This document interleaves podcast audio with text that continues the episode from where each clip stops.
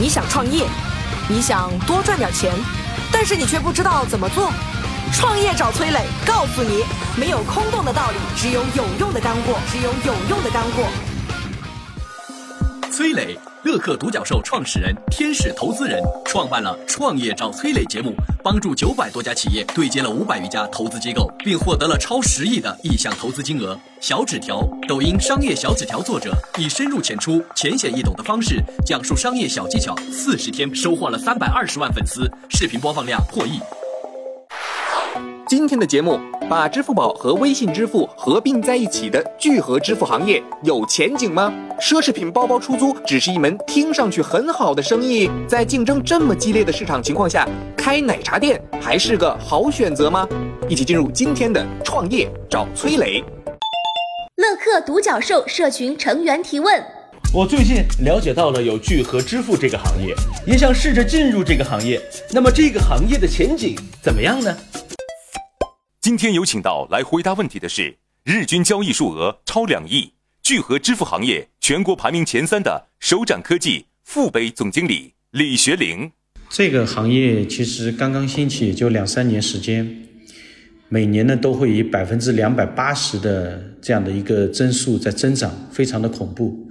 那这个行业呢，因为消费者有扫码支付付款的这样的一个需求，所以导致了整个商户啊，它有聚合支付收单的这样的一个需求，而这样的一个需求呢，也会越来越旺盛，而大量的需求也就意味着聚合支付呢，它其实是这个前景啊是一片蓝海。那么当然，从央行的连续发的二幺七啊、二八幺啊、二九六啊这几个文件来看啊，这个市场将会变得更加的合规化。那移动支付呢，是也是可以说是中国的新四大发明之首吧，对吧？也是我们国家的一张新的名片。世界上任何一个国家，可能说到现在为止啊，都没有达到这样的一个普及的这个程度。而这个市场依然的这样的一个热度啊，它的依然会在每一年的这个进程当中啊，都会有更大的一个升温。可以说它的这个天花板呢也是非常高的这样的一个项目。那我是这么认为。有请小纸条点评。哎呀，你听，百分之两百八十的增速，多么恐怖，多么可怕，多么诱人的机会，你感谢吗？我很感谢，感谢咱们祖国的地大物博，人口众多。呃，有人说人口红利早就完了，我觉得才刚刚开始。我举个例子啊，如果你生活在欧洲，你要做一个产品，你做一个 app，app，啊，你能积累到十万用户，我告诉你，天天感谢上帝。因为欧洲一个小国可能就二十万人，对吧？你能用十万人当成你的用户，那太厉害了，太牛了！聚合支付，首先建立在移动支付的基础上的，你感谢吗？我很感谢，我感谢两个姓马的，第一个感谢马云，第二个感谢马化腾。为什么？支付宝啊，微信支付啊，移动支付的发展就像振兴一个农村一样，振兴一个农村该干什么？看不看新闻？新闻天天播，振兴一个农村第一件事修路。然后通电，这叫什么？基础设施建设。移动支付的完成就是这个时代基础设施搭建的完成。基础设施搭建好了，然后呢？聚合支付就是一条路修好以后，你可以买辆车，跑运输赚钱了。哎，你可以在路边开一个小卖部了，你可以开小饭店了。司机要吃饭的，走路的人要吃饭的，这就是商机啊！开饭店赚不赚？肯定赚啊！你把一辆车搞成一个运输公司，赚不赚？赚大钱。你把一个小饭店开成十家、二十家、一百家，这条路那条路的连锁饭店，赚不赚？肯定是大钱啊！你肯定也发财了。新兴的基础设施铺设好之后，接下来的聚合支付就是红利期最大的商业机会。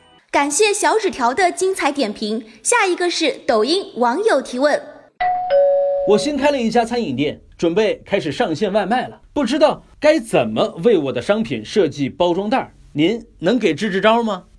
前几天啊，外卖点了一份饺子，送到我手上的时候，已经全部都发胀了。有一个做餐饮的朋友就告诉我呢，如果在这个外卖的盒子上开几个小孔，这个问题就解决了。万般皆学问，这外卖的包装啊也有门道。第一呢，是要确定产品的属性，比如说包子、饺子就需要透气的包装盒，那像麻辣烫呢，肯定是需要封闭的啦。第二是要保证温度，有些商家用锡纸包装第一层，然后再放到这个中空的包装盒里边，形成一个中空的空气隔离层。提升保温性。第三呢，要方便摆放，不要为了追求个性选择什么圆形的、正方形的。长方形的打包盒是摆放效率最高、运输成本最低的形状，外卖小哥最喜欢。第四呢是包装袋要花心思，饭盒装在包装袋里边，好看的包装袋对用户来说有社交优越感。客单价比较高的话，可以选择纸袋。你还在为开店去网上查攻略？你还在满大街寻找轻松赚钱的门道？你还在为如何经营好自己的店想破头皮？赶紧下拉屏幕，添加节目简介里的微信号，加入乐客独角兽社群。我们联合了全国数十个品牌，数十个品牌赚钱只要点点手指。乐客独角兽社群成员提问：我听说苑苑在杭州这边口碑不错，据说不向顾客推销办卡。那在不使用捆绑消费的方式的情况下，是怎么来保证顾客的留存的呢？今天有请到来回答问题的是美发美容知名连锁品牌苑苑集团总裁李根富。这个卡是一种优惠方式，是他自己去做选择，我们不去做推呀，或者不以这个为做 KPI。就有些理发店它是这样，比如说剪一个头发一百块钱，他给发型师提成只提二十块。他卖一张卡呢，比如一千块钱，你把卡卖出去，他给这你这张卡他给你提成三百块。那发型师肯定去卖那张卡啦，他收入更高啦。那我这边我卡，你客人买也不买，跟我员工的收入是没关系的，跟我的利润计算方式是没关系的。就是我整个内部的驱动不是以卡为核心为导向的，就是你内部的 K P I 和考核导向导致了你的员工跟顾客的关系。最核心的 K P I 是老客率，就他为了让这顾客再次找他，他要想尽办法让个顾客满意和记住他，他是不会去去去强推强卖的嘛。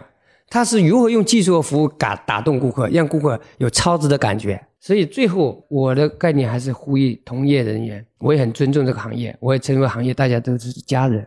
我我希望大家还是专注于做技术、做服务，跟做好。有请小纸条点评。我跟崔磊聊天说，如果我们俩开一个理发店，肯定可以火。为什么呢？我们的理发店叫闭嘴理发店。为什么？就规定理发店理发师不许尬聊，不许发型师呢推销办卡等等。啊，给我闭嘴，好好给我做头发。你用心把头发做好，价格你可以高一点，而不是我顾客一坐下来你就疯狂的要我办卡，把我榨干。感谢小纸条的精彩点评。下一个是抖音网友提问：家里开了个水果店，但是周围也有好几家小的水果店，怎么通过一些简单的小技巧卖更多的水果呢？同地段同价格怎么打败对手？比如说卖西瓜，你把西瓜切成对半，用保鲜膜呢把一把小勺子裹进去，提前放进冰箱里冰好，把带勺西瓜摆出来几个，确保经过的路人能看见。每个小勺成本三毛钱，而这样的西瓜呢，比没有勺子的你可以多卖一块钱，给顾客营造一种买了立刻可以吃的吸引力。当然会有杠精说了，我家里有勺子，带勺的西瓜我反而不买。没关系，不要勺的话，你减掉一块钱，就跟周围的对手价格一样了。要相信这世界，对于勤劳而用心的人，总是有回报的。创业找崔磊联合了全国数十个连锁加盟品牌，有任何开店选址经营问题，赶紧下拉屏幕，添加节目简介里的微信号。你想赚钱，我们来帮你。